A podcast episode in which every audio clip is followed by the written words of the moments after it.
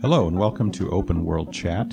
I'm John Odom and I'm joined by my co host Leanne Allen. Today we are talking to Burlington filmmaker Bill Simon. Bill, thanks for being here. Uh, sure. Thank you for inviting me. Today we're going to be discussing the 10 most underappreciated sci-fi films according to John Odom and Bill Simon. um, so why don't you take it away, Bill? What is your number 10? Okay, well, I gave this a bit of thought when uh, John um, proposed the idea. And uh, just to preface this, I do I have 10 films that are my sort of top 10 underappreciated sci-fi films. Uh, I asked John how broadly we're um, defining sci-fi in this context and his answer was pretty broad. Like we could include fantasy films and things like that. Some of these films are on the edge of sci-fi probably. So uh, um, apologies uh, if they go outside your feeling of for what counts as a sci-fi movie. And then in addition to the 10 i've also got like a smattering of other ones that didn't make the list. So um, if we have time maybe we can dig into those. But my number 10 uh, underappreciated sci-fi film is Edge of Tomorrow from 2013, directed by Doug Liman. Edge of Tomorrow is a Tom Cruise joint, and it was written. One of the screenwriters was Christopher McQuarrie, who's the fellow who's been writing the Mission Impossible movies with and directing them recently with uh, Tom Cruise. And um, Edge of Tomorrow is based on a Japanese light novel, which is basically their version of like a young adult novel.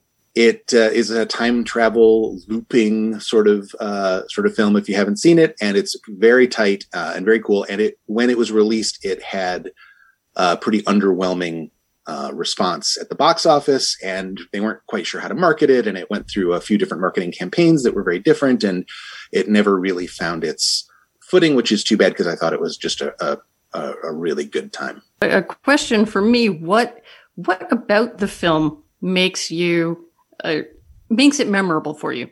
Uh, I, I, it's well, it's really fun. First of all, like it's a good time, but it's but as a an appreciator of sort of tight storytelling, like it's a very well crafted and complete story with a a beginning, a middle, and an end, and it all sort of makes sense and is exciting, and the stakes are great, and the and the characters are a lot of fun.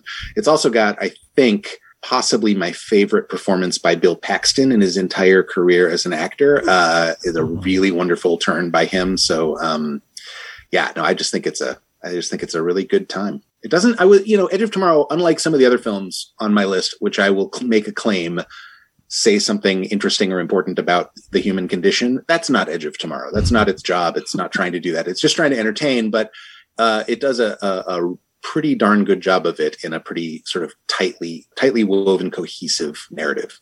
Nice.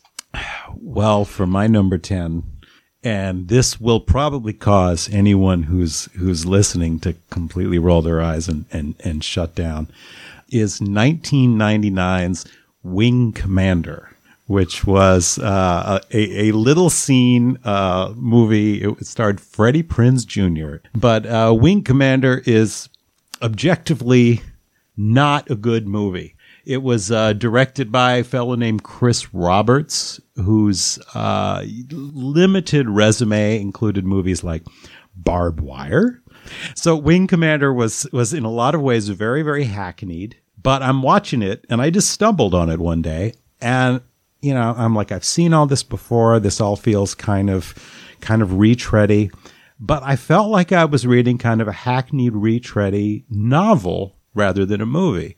It made me think of a lot of sort of, you know, mediocre but kind of fun novels, science fiction novels from the 60s and early 70s. That was just sort of a fun groove to get into, and uh, it sort of carried me through the movie, and uh, I had a blast. So that's my. So it uh, sounds.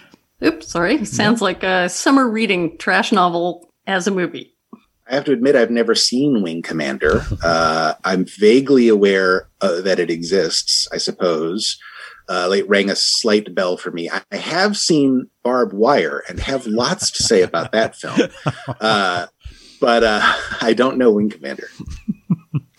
well, now I'm sure you and everybody listening will will be dashing out to check it out. So, or at least running to Rotten Tomatoes.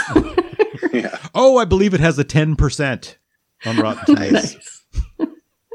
All right. So why don't we move on to number two, Bill? Or I should say number nine. Bill, Number what would your nine. number nine be? Uh, my number nine is Gattaca, 1997, directed by Andrew Niccol. Yeah. Uh, this is uh, Ethan Hawke stars as a uh, uh, a young, genetically imperfect, sort of natural born uh, human in a world where um, your genes are sort of programmed from before your birth, and your career is predetermined based on what your genetic aptitudes are going to be. And young Ethan Hawke, uh, his aptitude tests say that he should be a janitor, uh, but he really wants to go into space, and so he wants to fly with the elitist of the elites. Um, and so he assumes uh, the identity of uh, Jude Law's character, who is an elite uh, sort of astronaut uh, fellow, but who has been paralyzed in a car accident and can't do it. And so the two of them conspire to uh, get Ethan Hawke to go into space. Um, Uma Thurman is also in the film, and uh, it's a again very tight narrative. Uh, this one actually does sort of function as art insofar as it can say something kind of interesting about. Uh, it does what science fiction does at its best, which is sort of through speculation about um, the future or an alternate reality, make us think about the way we think about these, but how human, the value of humans and and uh, and culture. And so, um, yeah, Gattaca, I really really uh, recommend it. What's your number nine, John? Well, you see, I don't really have a number nine because I had a number nine, but it's so grossly sexist that I had to take it off my list. But I'm going to mention it anyway for all the reasons I like it. So it's sort of like it's at number nine, but it's, that's, it, it's more like an announcement of why it didn't get number nine. So officially, I have a hole in number nine. Unofficially, I put in the 1990, oh, not 1997, sorry, 1977 animated film from Ralph Bakshi, Wizards. Uh, Wizards was a, a, a, a very, very interesting movie. And, and Ralph Bakshi, of course, he did um, Fritz the Cat, which probably, the you know, which has a cult following, but the less said about that, probably the better. And, uh, NSFW. yeah, well, that's true too. Wizards is an odd little but unique movie, and I found it very entertaining, and it really made an impression on me when I was younger. It has the trappings of fantasy, but the story is just as much science fiction as fantasy. It takes place in a future, and magic has sort of reemerged, but it's a you know a post-apocalyptic dystopian future, um, and the struggle in the movie is between sort of technology and magic and far be it from me to to you know be some sort of neo luddite because you know how those movies are always go right? Technology bad magic good. It ain't exactly that simple in this movie and the movie does some really creative things um, you know with uh, budget limitations that were placed on uh, Bakshi. He um, depended a lot on on uh, rotoscope just good old fashioned you know y- you see a lot of essentially um, uh, uh, silhouettes of, of actors and horses and, and, and armies coming along, which gives it a really interesting effect that that that he used, you know, later on. He, you know, he, he folds in Nazi propaganda movies as a relic of the past. I shouldn't give too much away, but a, a relic of the past used to motivate the the evil forces in the movies, and it's just it's it's kind of brilliant. But this movie is so horribly sexist. We have almost no female characters in it. Primary one we have is, oh my God, imagine a non ironic Jessica Rabbit as an elf giggling in, in, you know, lingerie all the time. And the creepy sort of relationship between her and, and the, the main protagonist character. Ah, we just, we can't talk about it. So this would have been number nine, and I said why it would be number nine, but instead I throw it out and throw it out the back door where, where no one will ever see it.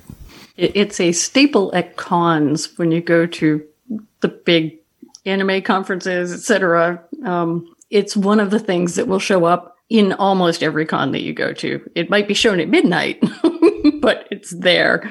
Um, I barely remember it. I'm much more familiar with Bakshi's other, uh, well, some of Bakshi's other films, uh, his Lord of the Rings in particular, but also he made a film called American Pop that I remember seeing when I was a kid, and um, Fritz the Cat, obviously, and uh, some others. He's uh, he's yeah, he's a hard one to. It's interesting because what he was doing in animation was really interesting. He was sort of taking. He was like doing indie rotoscoping. It was like a really like low budget sort of version of some of the cooler stuff that Disney was doing. Um, and he was making these sort of animated films for adults, you know, uh, ostensibly, um, which was fairly new at the time as well. So yeah, he's a he was an innovator, but I'm I can't say I'm the hugest fan of any of his of any of his films. yeah. Oh, that gives us a nice segue to what's your number eight? Okay, my number eight is 1985's The Quiet Earth, directed by Geoff Murphy. This is a film that not a lot of people have seen. I don't think it's a New Zealand film. That's a, um, last man on Earth sort of thing, where it opens with a fellow waking up and realizing that everyone just sort of poof disappeared a few minutes ago from his perspective, and uh, it it follows the next several years of his life in. Uh, in a world without without people, or or so it seems at first, without people. And uh, the reason why everybody disappeared is a is sort of a sci-fi reason, and um, it gets pretty weird and kind of trippy and out there toward the end. But um, uh, I just I uh, adore this movie. So again, strong rec- recommendation. That's so interesting. I mean, I knew we were going to share some on our list, and and I'll I'll talk a little bit more about my opinion of this when uh, when we get there on my list but it's on my list. And one thing I what will, number is it on your list? Oh, I ain't telling. My God, that'll, jeez, that'll completely take things away. Um, you know, I can't divert from the discussion here, but I will say right now that, um, that, uh, The Quiet Earth, uh, starred really the amazing Bruno Lawrence, who was a, a, big deal in New Zealand cinema and was just an extraordinary talent who was uh, taken away from us way too early. I think he died in his early 50s, if that, of uh, of some form of cancer. But he was extraordinary, and he. Um, I mean, the whole cast of this movie is terrific, but so much of it rested on his shoulders, and he just did a terrific job. All right, John. So, what's your number eight now that you've got us wondering? My number eight is from 2009. It's another one of these big budget Hollywood movies, but one that everybody hated and didn't do very well. And that is uh, Pandorum, which uh, starred Dennis Quaid. And uh, there was a lot going on in this movie. Um, enough that if I started trying to explain too much of it, I'd probably get confused, and I, you know, I don't know what would come out. Um, it it was accused by a lot of the critics of being too derivative, which I don't think was entirely fair. I think a lot of the reasons, honestly, why it, it got so much grief from critics is because its producer was Paul W.S. Anderson, um, who's you know Mr. Resident Evil among a lot of other movies than that. It's it's not it's not that cool to give a lot of thumbs up to a Paul W S Anderson movie because it it had a lot of creativity. It was inter- interesting. I've never seen it. Well, get out there, both of you. I'll you. have to check it out. Jeez, yeah. what are you what are you waiting for? All right, so Bill, oh, yeah. we're back to you. What would be your number seven or no, right. eight? Yes, no seven. Yeah, um, seven. Thank you. so uh, my number seven, uh, I feel, uh, um, is on my list because it didn't make the splash I think it should have. It actually was fairly well received and is a respected film. Um, but uh, it's from 2014. It's called Ex Machina, directed by, written and directed by Alex Garland. And uh, this is a movie that I think, um, uh, aside from it looking and feeling beautiful, and it's has some amazing uh, cast performances in it. It also manages to make a point about um, artificial, sort of like sci-fi version of artificial intelligence that uh, I hadn't really seen uh, get made in other in other uh, genre screen genre stuff. Um, and if you can manage to say something about artificial people that Star Trek: The Next Generation didn't manage to say in its run, then um, you're you're doing something right. And uh, so I just really uh, I really like this film. I like the tone of it. I like the production design. I like all the casting and the acting, and uh, and the writing is super tight and also uh, says something interesting about the human condition. So I feel like I feel like people should be ri- writing uh, master's theses about the film, but maybe, maybe that's just me. Actually, it's very interesting you say that because it's that movie that um, made my son decide that he wanted to be an AI researcher. Um, nice. yes, he, he was already sort of on that track, but you know, watching that movie and you know, grasping the concepts, he was a teenager at the time. Um, he just it, it flipped a switch for him that made him super interested in AI and uh, more importantly, ethical AI. Yeah. So it's not just doing AI for AI's sake, but understanding what the implications are of the AI that you're involved with.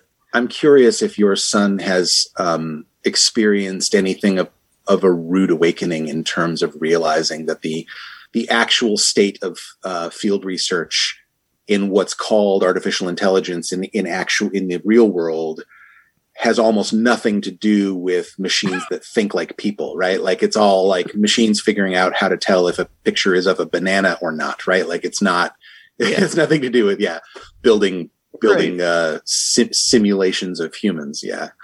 Yeah. Yeah. He, he figured that out pretty early on. Uh, yeah. He actually has, uh, managed to figure out that something that was published, uh, regarding self-driving cars by Uber was wrong um, or not exactly wrong, but they had a perception that was incorrect about something they were doing. And he has taken that a little further and should have another paper coming out shortly that is probably going to upset some people. Oh. Is he in school still, or is he? Is he? Uh, he just graduated. So, oh. excellent. Yeah, no, that's a terrific movie. I agree completely. Got a lot of critical love, but uh, not a lot of eyes on the screen. It's a shame. Yeah. All right. So, what do you think, John? What would what would be number seven for you? Uh, well, I picked for number seven. Uh, not exactly an obscure movie that actually did moderately well, but I think it did lose money, and the critics couldn't stand it. And that is 2005's Constantine, starring Ooh. Keanu Reeves and I had Keanu Reeves, Rachel Weisz, who I just adore, Tilda Swinton. I mean, how bad can this movie be, right? I mean, it's it's a terrific cast. We won't talk about Shia LaBeouf, who's in it too. Um, and this is, of course, based on the Hellblazer comics. And a lot of the fans of the comics were annoyed. I mean, right off the bat, they weren't going to give it a chance, and they were going to be the core audience because it was Keanu Reeves. It wasn't, you know, a blonde Englishman all right, uh, but you know, this is this is a character originally imagined by uh, by uh, comic writer Alan Moore, and uh, who always swears off any adaptations of any of his work. But you know, this wasn't the League of Extraordinary Gentlemen. This was inspired by a couple uh, storylines in the comics. And you know, you just got to get over the fact that it was Keanu Reeves. And I, I think this is a good time to, to say that because, you know, Keanu Reeves started off, he was like, you know, Bill and Ted or Bill or Ted or, you know, one of them. Um, and he was fun. And then he went, you know, serious with speed and it became cool to talk about just sort of how bad he was. You know, oh God, Keanu Reeves. Well, now, and this was in the middle of that. Okay. When that came out, it's like, oh God, Keanu Reeves. Now we've all realized what some of us ahem, already knew that Keanu Reeves has always been cool. Keanu Reeves is John Wick. Keanu Reeves is the only good thing about last year's disastrous rollout of the Cyberpunk game. Keanu Reeves is cool, and he's cool in this movie, even if he's not the John Constantine people expect. So I, I have a few things to say about about this topic. so first of all, the only reason that Constantine is not on my list is because I didn't think of it until you just said it out loud. Had I thought of it, it would be on my list as well. Uh, and also, I spent, I should, full disclosure, I spent the 90s as a manager of a comic book store. And we would stunt cast comics movies all the time. We were stunt casting Watchmen dec- a decade before it was actually a movie. And when the news broke that Keanu had been cast as Constantine, I was one of the many who thought that was a dreadful idea. Now, I love and have always loved Keanu. I think he is both a very decent real life human being and also very good in certain roles. Like he's he he has an extremely limited range as an actor. But when he's cast in a role that allows him to take advantage of something that's within that range, he's fantastic. And John Wick is a great example of that. Um, but there are other movies, movies that I like that he is in that he should not be in. Um, uh, Bram Stoker's Dracula is a is a oh. prime example of that.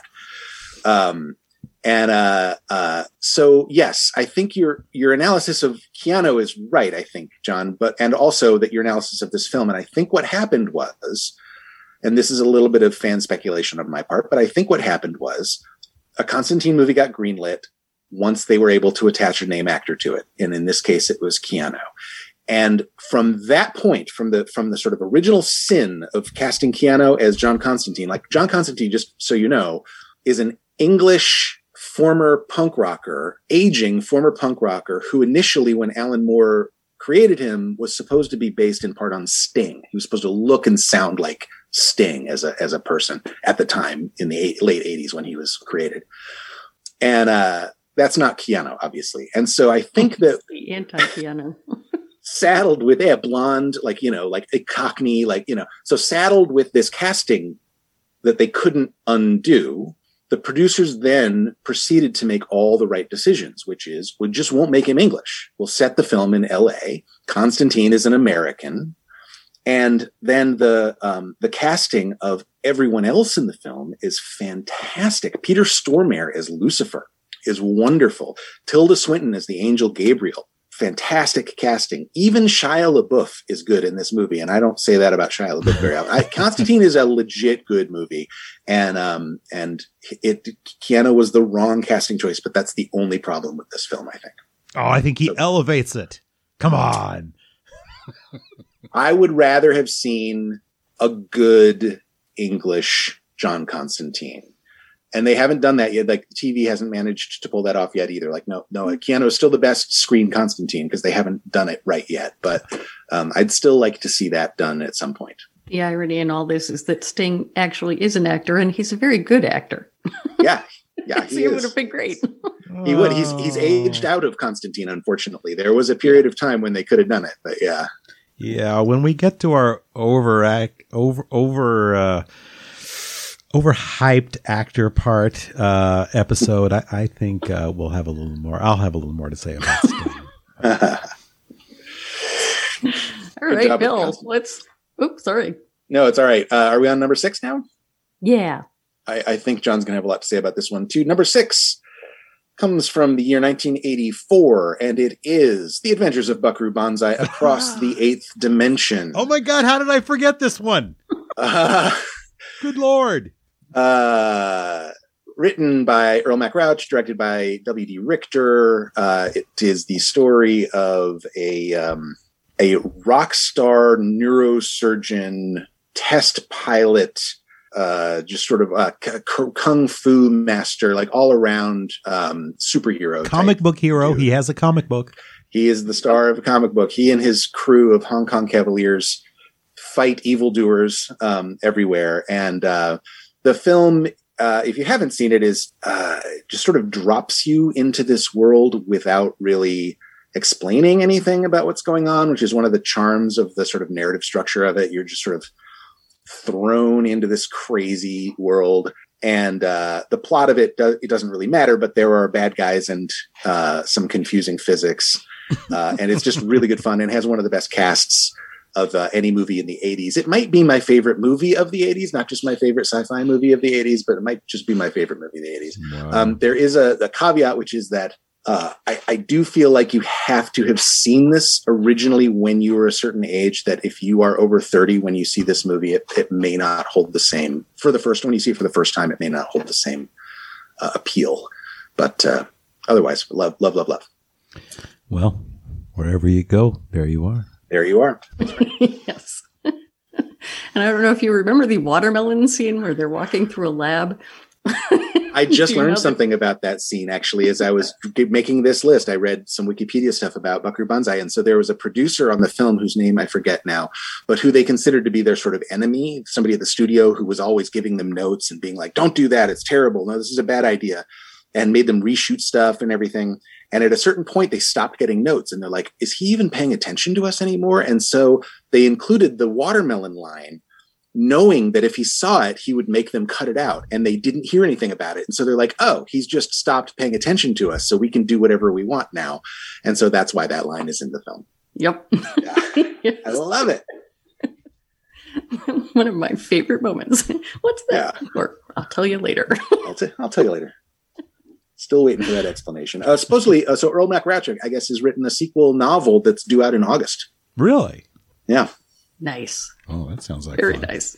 Excellent. All right, John, you're number six. All right, the next one on my list um, is uh, a movie that uh, is getting a lot of critical love. Got a lot of critical love. Uh, still probably not as much as it deserved, but it's called Spring, and it comes from writer directors Justin Benson and Aaron Moorhead who are also the team behind the movie The Endless, which also almost made my list.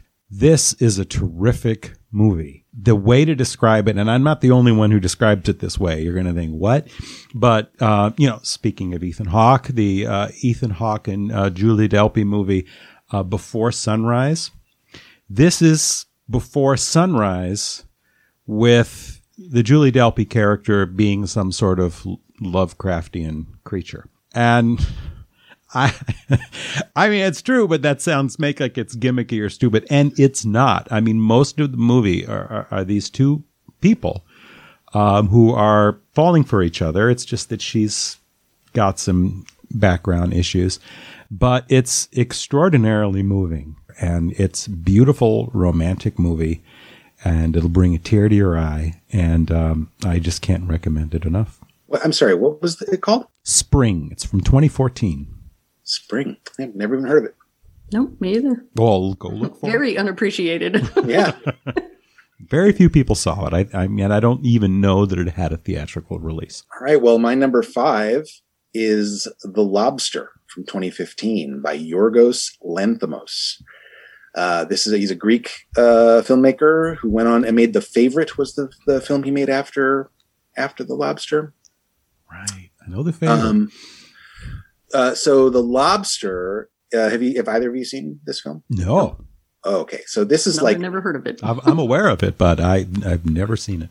This might be my favorite movie of the last ten. I don't know when Scott Pilgrim came out. My favorite movie since Scott Pilgrim, and uh, it's uh, so Colin Farrell uh, stars as a man who um, it checks himself into this sort of sanitarium. And the, the rules are that you have you have two weeks at the sanitarium to find your soulmate who you will then marry and live the rest of your life with. And if you fail to do that in two weeks you will be turned into an animal of your choice.